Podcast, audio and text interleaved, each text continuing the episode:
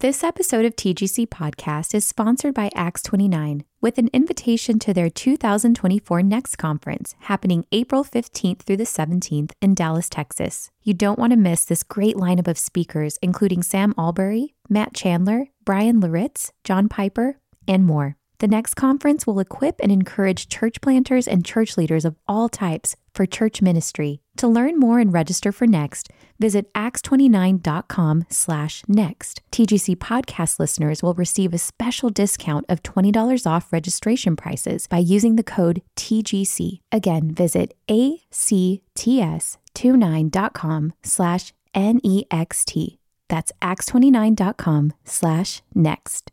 This episode of TGC Podcast is brought to you by Crossway and the new ESV Bible app. The ESV Bible app is designed to help you engage with God's Word on a deeper level, offering elegant, intuitive features to personalize your study, including multiple audio recordings of the full ESV text, audio playlists, customizable background music, daily reading plans, and more. Download the ESV Bible app on your phone or tablet or visit esv.org to get started.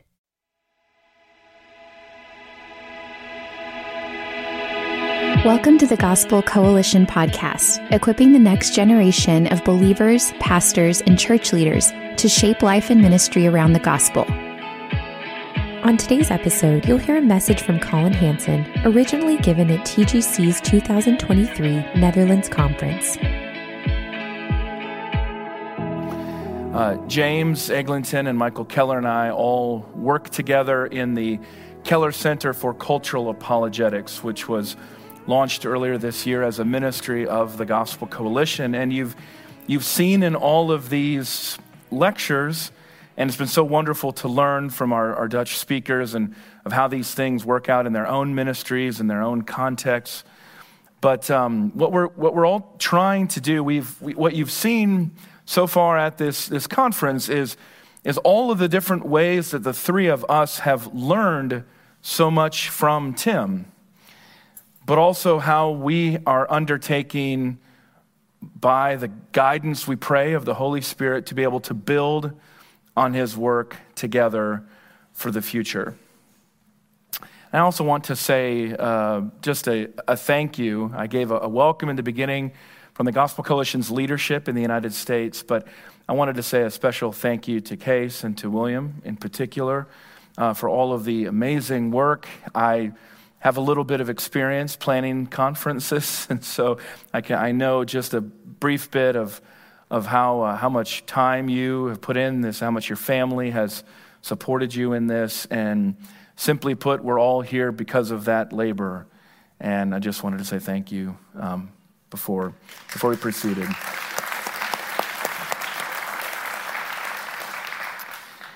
So I'll, I'll be talking on the background to what I think is probably Tim Keller's most helpful book for moving forward in terms of apologetics and mission in this increasingly post Christian era. Um, I was challenged to be able to pronounce in Dutch the, the version of Making Sense of God. I will not take that challenge. I will simply say, Tim Keller. There we go. Um, there are only two copies of this book. I'll put the one back. Uh, well, only one? Oh, somebody already bought the other one? Okay, all right. This is the last one in Dutch. Okay, there we go. So hopefully I can help to explain to you where, well, the significance of this, of this book and what it calls for going forward. As soon as Tim Keller published his best selling apologetics book, The Reason for God, in 2008, he knew it was already obsolete even by the time he published it. The reason for God, I, was, I actually did not believe this. But the reason for God does not even devote a single chapter to sexuality. There is not a chapter on sexuality in that book. But by the time 2008 had come and the book was released, sexuality was just about the only objection to Christianity, at least in the United States, and I know elsewhere, but especially in the United States, that many skeptics wanted to discuss. It was the one issue they were preoccupied with. But by Tim's own admission, that was not even the book's biggest shortcoming. Because even the objections addressed in The Reason for God, still a good book, by the way, uh, even the objections in The Reason for God assumed a level of awareness and interest in Christianity that is quickly eroding across much of the West. More recently in the United States, but over a long period of time in the Netherlands and other parts of Europe. Tim Keller did not discover the, the shortcomings in The Reason for God from talking with readers primarily because they were so enthusiastic, people like me, about the book that they put it on the New York Times bestseller list. But he realized the problems in his own research and reading, which had begun to chart a different course around the year 2004. It is the year that Keller joined the Dogwood Fellowship which was organized by the University of Virginia sociologist James Davison Hunter.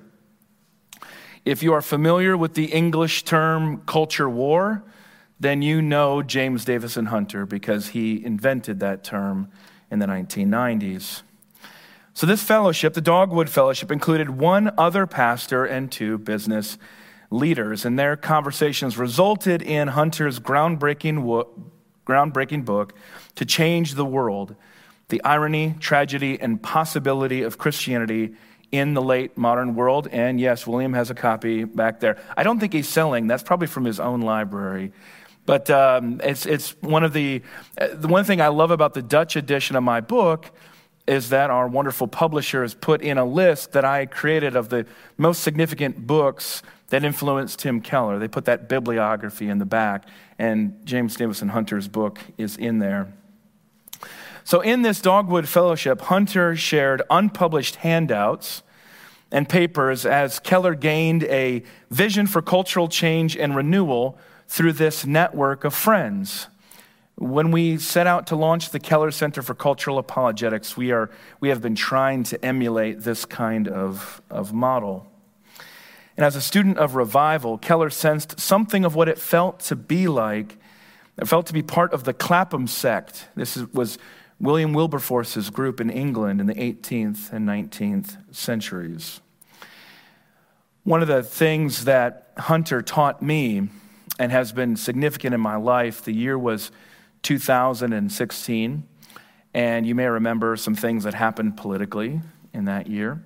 And I was asking this sociologist about those questions, and he stopped me and he said, I think you misunderstand. You, you act like my job is to tell you what the weather is, whether it's sunny or, or rainy outside, but I study the climate, the, the, the bigger long term changes. That's how I understand culture, interpret culture. And that switch from weather to climate has been transformative for me and has helped to shape what we're trying to do very much in this conference and exactly what Michael has just done in his previous talk. What happened here is that Hunter taught his understanding of culture's deep structures. And through Hunter, Keller was introduced, you've heard some of these names already, to the Big Four, these critics of secular modernity. Not all of them evangelical Christians or reformed or, or even identifying as Christians, but they are Charles Taylor, Alasdair McIntyre, Philip Rieff, and Robert Bellah, who became staples in Keller's thinking, writing, and teaching. And they provoked Keller to deeper analysis of the problems that were besetting the post Christian West in its politics and in its culture. So much of Christian apologetics, this is what we're trying to help to change through the Keller Center. But much of Christian apologetics, including in some aspects by Tim's admission, the reason for God, operates within the confines of the Enlightenment. But Christians, so what Christians do is they offer rational explanations and provide empirical evidence for biblical events and claims. But if you may not, but you may not have noticed, the Enlightenment is under serious critique and revision and skepticism. If you if you doubt, then you can travel up to Edinburgh and have a walk around town with James Eglinton, and, and he can show you the ways that these cultural narratives that Michael have talked about are competing with one another and undermining Enlightenment assumptions. So the question before us then is what if the Enlightenment has failed in its aims? What if it's a dead end for Western culture?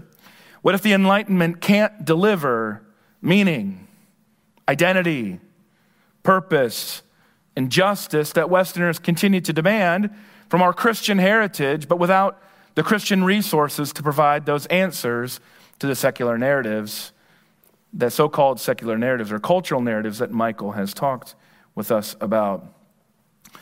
Tim was fond of, of quoting uh, a cultural observer who said that the essential problem we face in the West is that we have all, as the narrative goes, we have all descended from apes.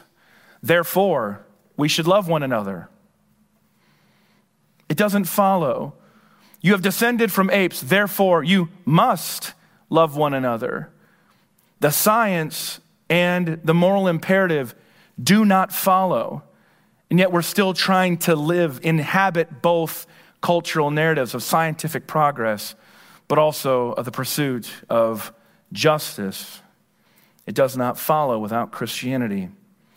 Western secularism derived its values of tolerance and fairness from Christianity. But objective and empirical science and reason cannot sustain moral idealism. So, the essential problem we have in this post Enlightenment period is that the West wants to be relativistic and moralistic at the same time. Do whatever you want, and you better do the right things, or we'll cancel you. They don't, they don't work together relativistic and moralistic at the same time. This is what these critics, Taylor, McIntyre, Rieff, and Bellah, have been warning about for decades. Another influence on Tim Keller's ministry, the sociologist Charles Smith describes the post Enlightenment dilemma as a spiritual project in pursuit of a sacred good. Yes, in a post Enlightenment period, we are still pursuing religion, a new narrative that can hold everything together. So, listen to this. This is a longer quote from Christian Smith about this dilemma. He starts off by again describing this is our moment, this is our narrative. To make everything new, to leave behind the past to be unbound by any tradition. Michael's already talked about these so much. To enjoy maximum choice, to be free from any constraint, to be able to buy whatever one can afford, to live however one desires. That is the guiding vision of modernity's spiritual, spiritual project.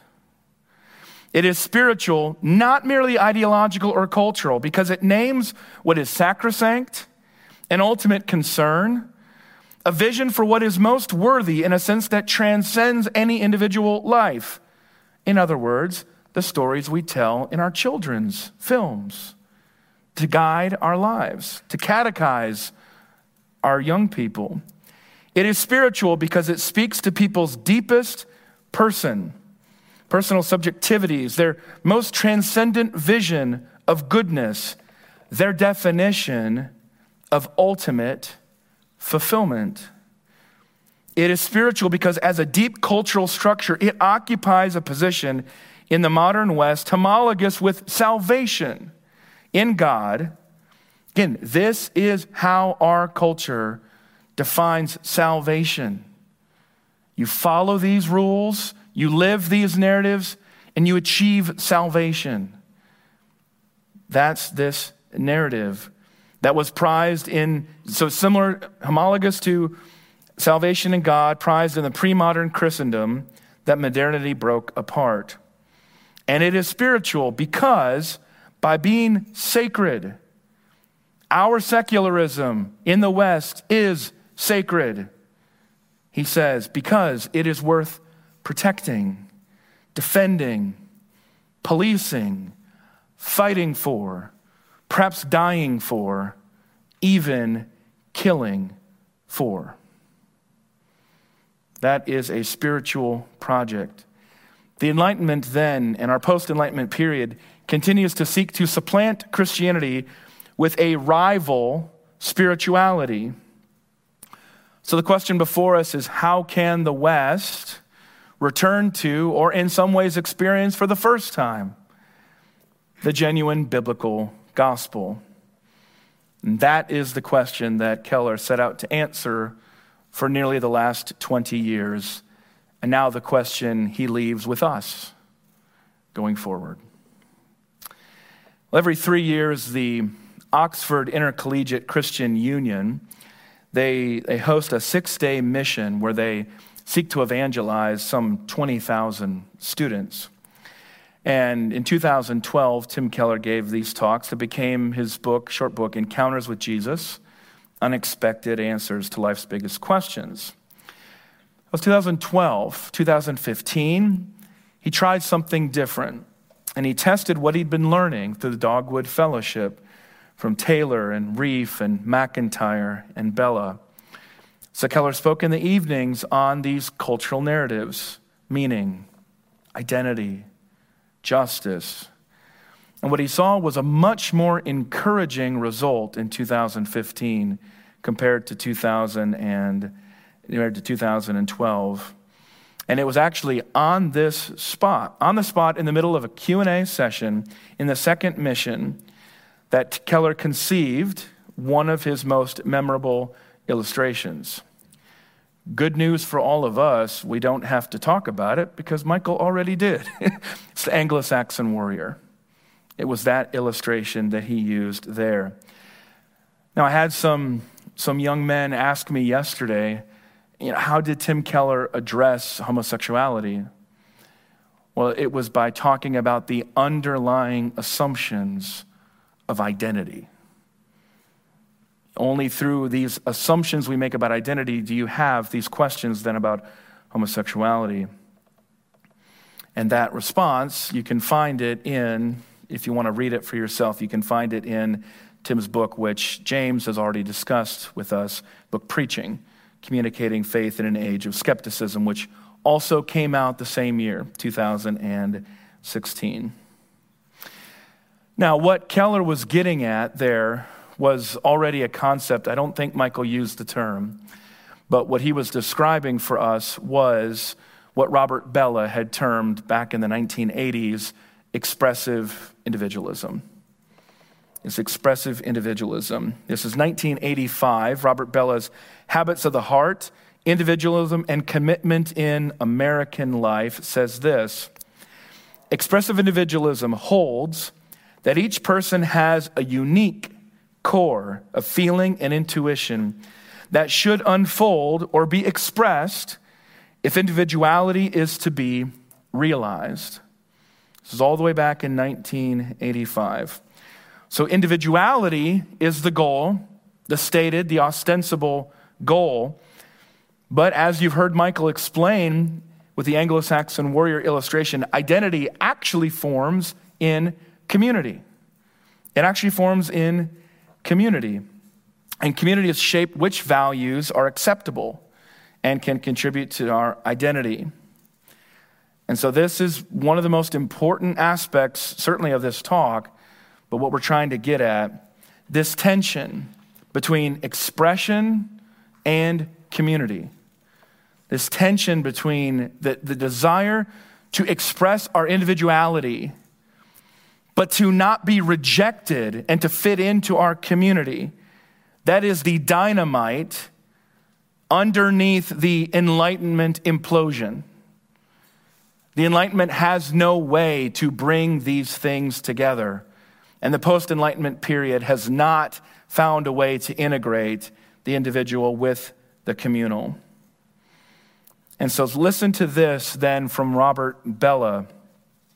Starts with a big statement. What we fear above all, what we fear above all, and what keeps the new world, the post enlightenment world, powerless to be born, is that if we give up our dream of private success for a more genuinely integrated community, we will be abandoning our separation and individuation collapsing into dependence and tyranny. Okay, so we cannot give up our individualism because then we'll be controlled. We can't be controlled by others. We can't have other people telling us what to do. Here's what Bellah says in response, though. What we find hard to see is that it is the extreme fragmentation of the modern world that really threatens our individuation. That what is best in our separation and individuation, our sense of dignity and autonomy as persons, requires a new integration if it is to be sustained. Again, in simple terms, we all feel as though we have to be an individual. The individual erodes the communal.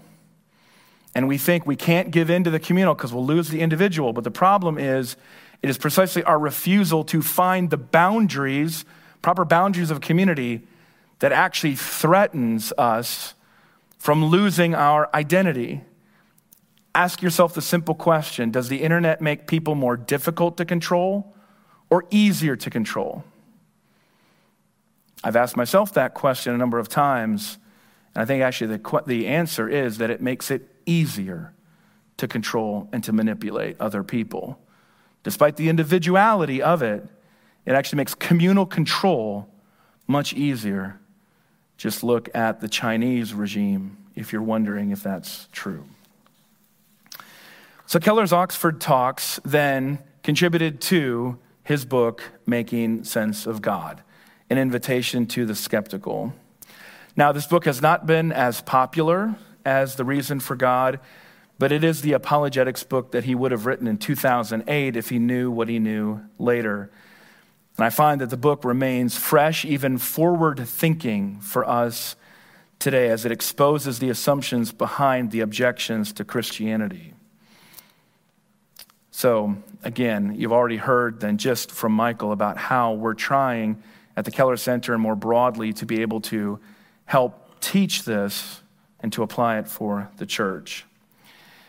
Now, Charles Taylor, another one of these four major influences, did not appear in Keller's preaching at Redeemer until 2013.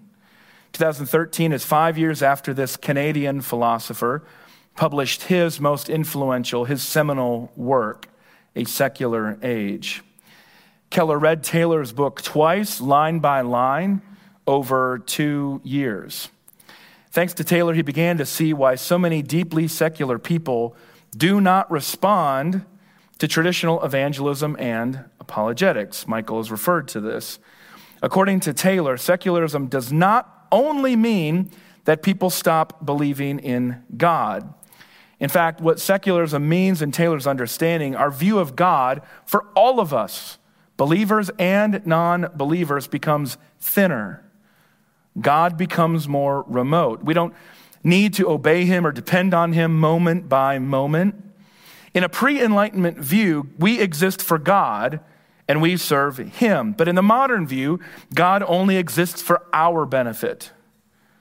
As a result, for example, one of the entry points of engaging people with the gospel is that suffering in this post Enlightenment understanding becomes unbearable. It is inexplicable. There are no resources to be able to deal with it. We can't trust God with any purpose beyond our understanding. So Keller relied on Taylor to puncture this self assured, self confident secularism. And Taylor described our world as cross pressured between belief and doubt. So there are some who may pose as never doubting God's existence, and Others pose as they never doubted God's non existence. But really, the rest of us fall somewhere in the middle, either believing in God but doubting from time to time, or doubting God but actually believing from time to time. The simplest way to put this now is that the need for apologetics is urgent. The exact way that Michael has, has modeled for us because all of us, your children, your grandchildren, your neighbors, as they come to faith, they come to faith necessarily in this culture because it's so cross pressured by secularism through doubting. So, when we're doing apologetics and evangelism now, especially through these cultural narratives, we're doing something that Tim Keller learned from Martyn Lloyd-Jones. We are edifying Christians, i.e., as Michael described it, inoculating them. We are edifying the believers as we are evangelizing the non Christians. We're doing that together at the same time. That's apologetics, not the Christians who have all the answers telling the people who are clueless, but Christians who themselves are beset by many doubts, walking alongside our non Christians who are cross pressured themselves, neighbors, wondering what this is all for, talking about these cultural narratives and showing them against the alternative of the gospel and how much more beautiful and meaningful and explanatory the gospel of Jesus Christ is. By acknowledging doubt, Keller actually cracked open the door for belief. He said this The premise is since none of us can prove or disprove our deepest beliefs, your deepest moral convictions about right and wrong, your deepest convictions about what people should be doing with their lives, belief whether there's a God or whether there's no God. You can't prove God. You can't totally disprove God. That means all of us have beliefs we can't prove, and yet you can't live without those beliefs. And so Keller, in this way, modeled how to relate, even sympathize. That's why this book's subtitle is An Invitation to Skeptical, even sympathizing with the skeptic. Forming identity, this is so important when you consider the significant rise of anxiety, especially with young people.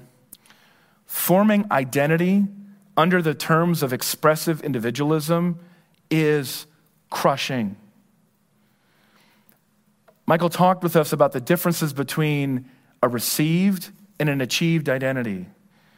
We have told our young people that they cannot depend on any received identity, they must achieve all of it themselves.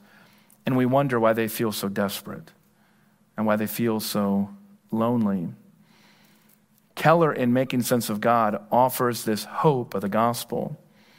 He says, if you believe the gospel and all its remarkable claims about Jesus and what he has done for you and who you are in him, then nothing that happens in this world can actually get at your identity. Imagine for a moment what it would be like to believe this. Consider what a sweeping difference it would make in your life. So, with Jesus, Keller would say, you, you get invincible confidence in your worth. But, just like Michael told us about freedom, you have to trade something in. You can get invincible confidence in your worth, but you have to trade in your autonomous independence. You have to give it up, and you'll be required to serve God at the center of the universe. Here's Keller again from Making Sense of God.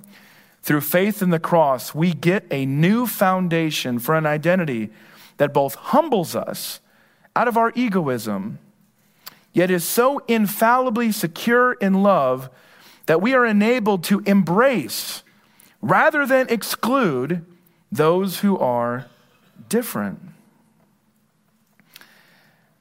Only a year after Tim Keller published Making Sense of God, he faced the challenge of how he would relate to others in their hostility, in their difference toward him. He got to test his own identity in Christ. If you want to learn more about this situation, you can talk to one of the experts here, James Eglinton. This came when Tim Keller was awarded the Kuyper Prize for excellence in Reformed theology and public witness at Princeton Theological Seminary.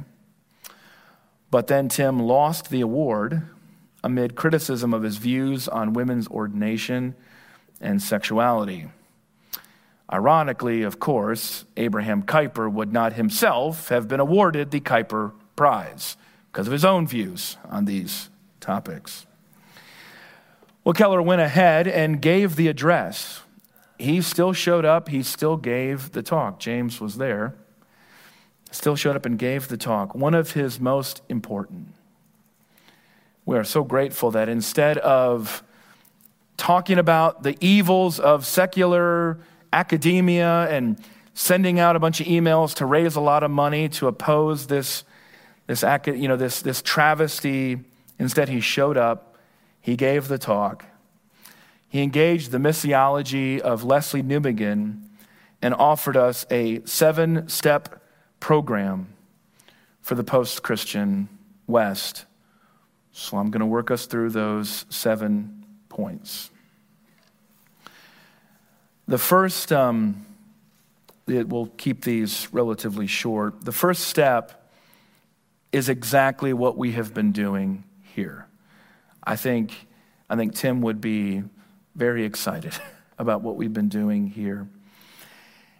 Tim saw a need that, as with Augustine's City of God, he wanted Christians today to challenge the prevailing social aspirations and assumptions. The skeptics who no longer see the need for Christianity must be shown how their inclusivity has actually become exclusive. They need to know that right and wrong can't be differentiated unless you have a religious source.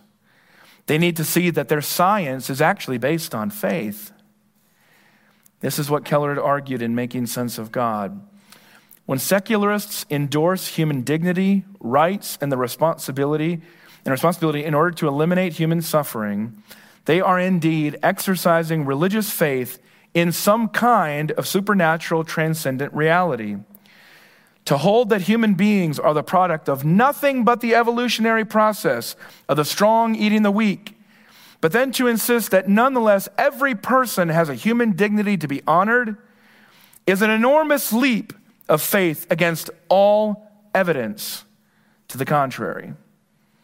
So we have to be able to use public or cultural apologetics to expose the problems with these cultural narratives, to open the door just as James talked with us about the neo Calvinists, to open the door for the gospel. That's number one. Number two, our horizontal and vertical dimensions of the faith must be integrated. We can't just leave it to the liberals to solve the social problems and the evangelicals to solve the spiritual problems. Our justification by faith alone must lead to justice. Third, a critique of secularism, and Michael modeled this for us a critique of secularism must emerge from, own, from within its own framework. James talked about this as well in his talk about the apologetic method of neo Calvinism. It has to, the, the challenge has to emerge from within its own framework, not from an outward construct.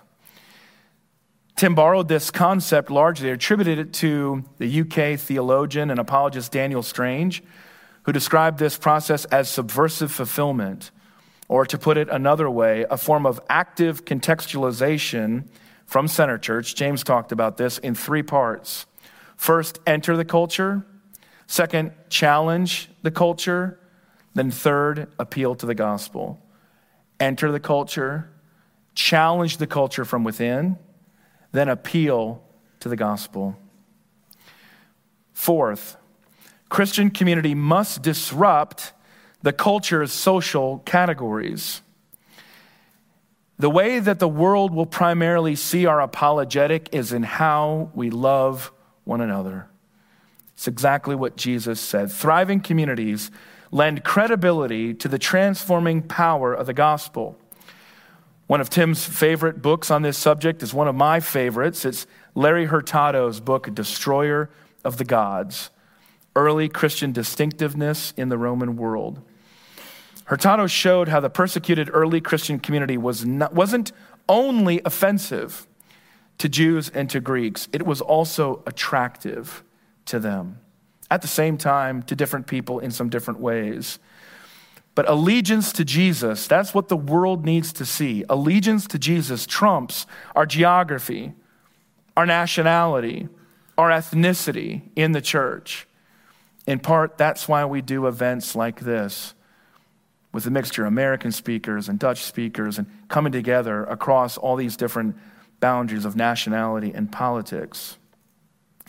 So, as a result, though, of this early Christian movement, this biblical revolution of the early church, Christians actually gained perspective from which they could critique any culture. They were both insiders and outsiders in every culture in ways that were completely new because of Christianity. And they learned then also to listen to the critiques from fellow Christians who were embedded in different cultures. I'll come back to that point in point six. But first, point five. So, point, point four then is about distinctive Christian community. It looks different from the world, which is appealing to the world. Fifth, then, our laity must integrate their faith with their work. This is really the specialty historically of the Dutch church, of Neo Calvinism. Discipleship must extend from private to public. Our faith, our witness cannot be compartmentalized.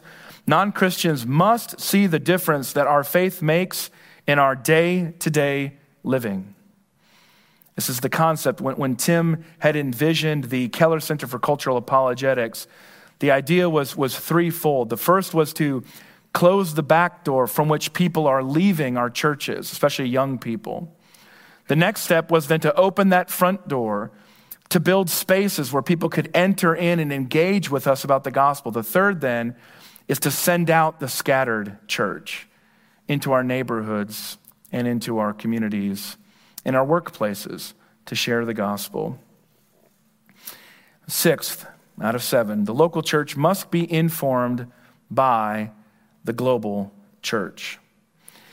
Keller admitted this was one aspect then of, of his limitations he saw for the American church that evangelicals in the United States often fail by putting too much faith in our methodology, and we struggle to see the kingdom of God historically and in some ways today apart from American national interest. Uh, this is one reason why I have spent seven weeks in Europe since June. in part, just being able to see the world from different perspectives, especially in this work, learning from you in this work of cultural apologetics. And seventh and finally, Keller distinguished between, and really we're bringing this back now to where we started the conference, and really where William had us last night with substitutionary atonement. Keller distinguished between grace and religion. As Richard Lovelace had first showed Keller in his study of revival, missionary encounters that produce social change always, always depend on grace. They are recoveries of the doctrine of grace and the doctrines of grace, not on the rules of religion. It is only grace that can bring spiritual transformation and apart from the Spirit of God, we are helpless to affect any lasting change in our fallen world. So essentially, in our public apologetics, our cultural apologetics, we're still going back and, and marrying it with our spiritual piety. We're keeping these things always together.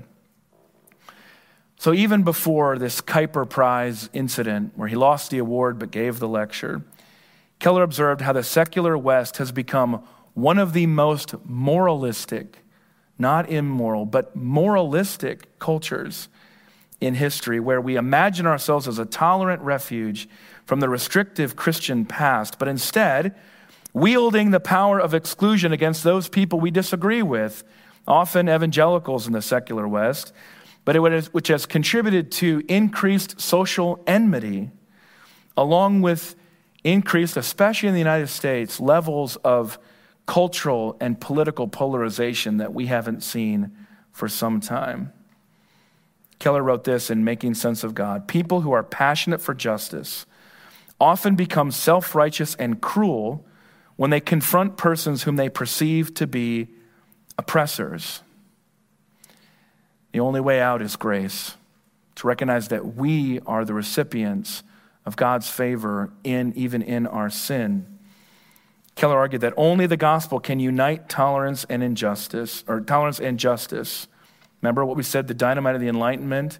How do we, how do we be tolerant, but also just at the same time? Only the gospel.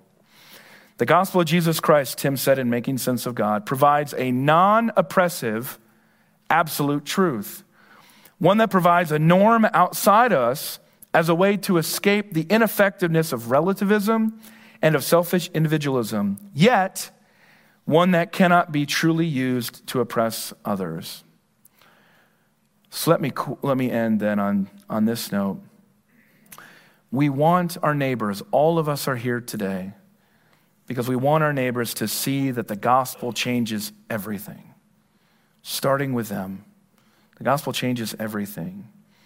So I want to conclude then for what we find in Jesus.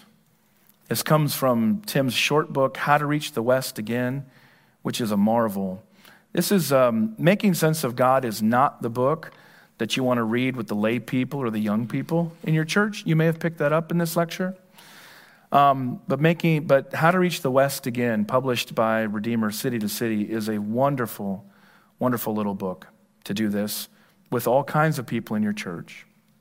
And he says this In Jesus, we find this list a meaning in life that suffering can't take away, but can even deepen. In Jesus, we find a satisfaction that isn't based on circumstances in Jesus, we find a freedom that doesn't reduce community to relate or relationships to thin transactions. In Jesus, we find an identity that isn't fragile or based on our performance or the exclusion of others. In Jesus, we find a way to both deal with guilt and forgive others without residual bitterness or shame. In Jesus, we find a basis for seeking justice that does not turn us into oppressors ourselves. In Jesus, we find an explanation for the senses of transcendent beauty and love we often experience. And finally, from Tim's list, as he showed us himself this year, in Jesus, we find a way to face not only the future, but death itself with poise and peace. Let's pray. God, we thank you that the, the power of your gospel opens all of this. And I pray, God, that for me and for everyone else here, that the truth of this beautiful reality would be experienced by us, not just known, not even just strategized, but truly experienced for the liberating power that it truly is. I thank you, God, for all the things you've been doing through this conference and will continue to do in our final moments. We trust all of it to you in Jesus' name. Amen. Thanks for listening to today's episode of the Gospel Coalition podcast. Check out more gospel centered resources at thegospelcoalition.org.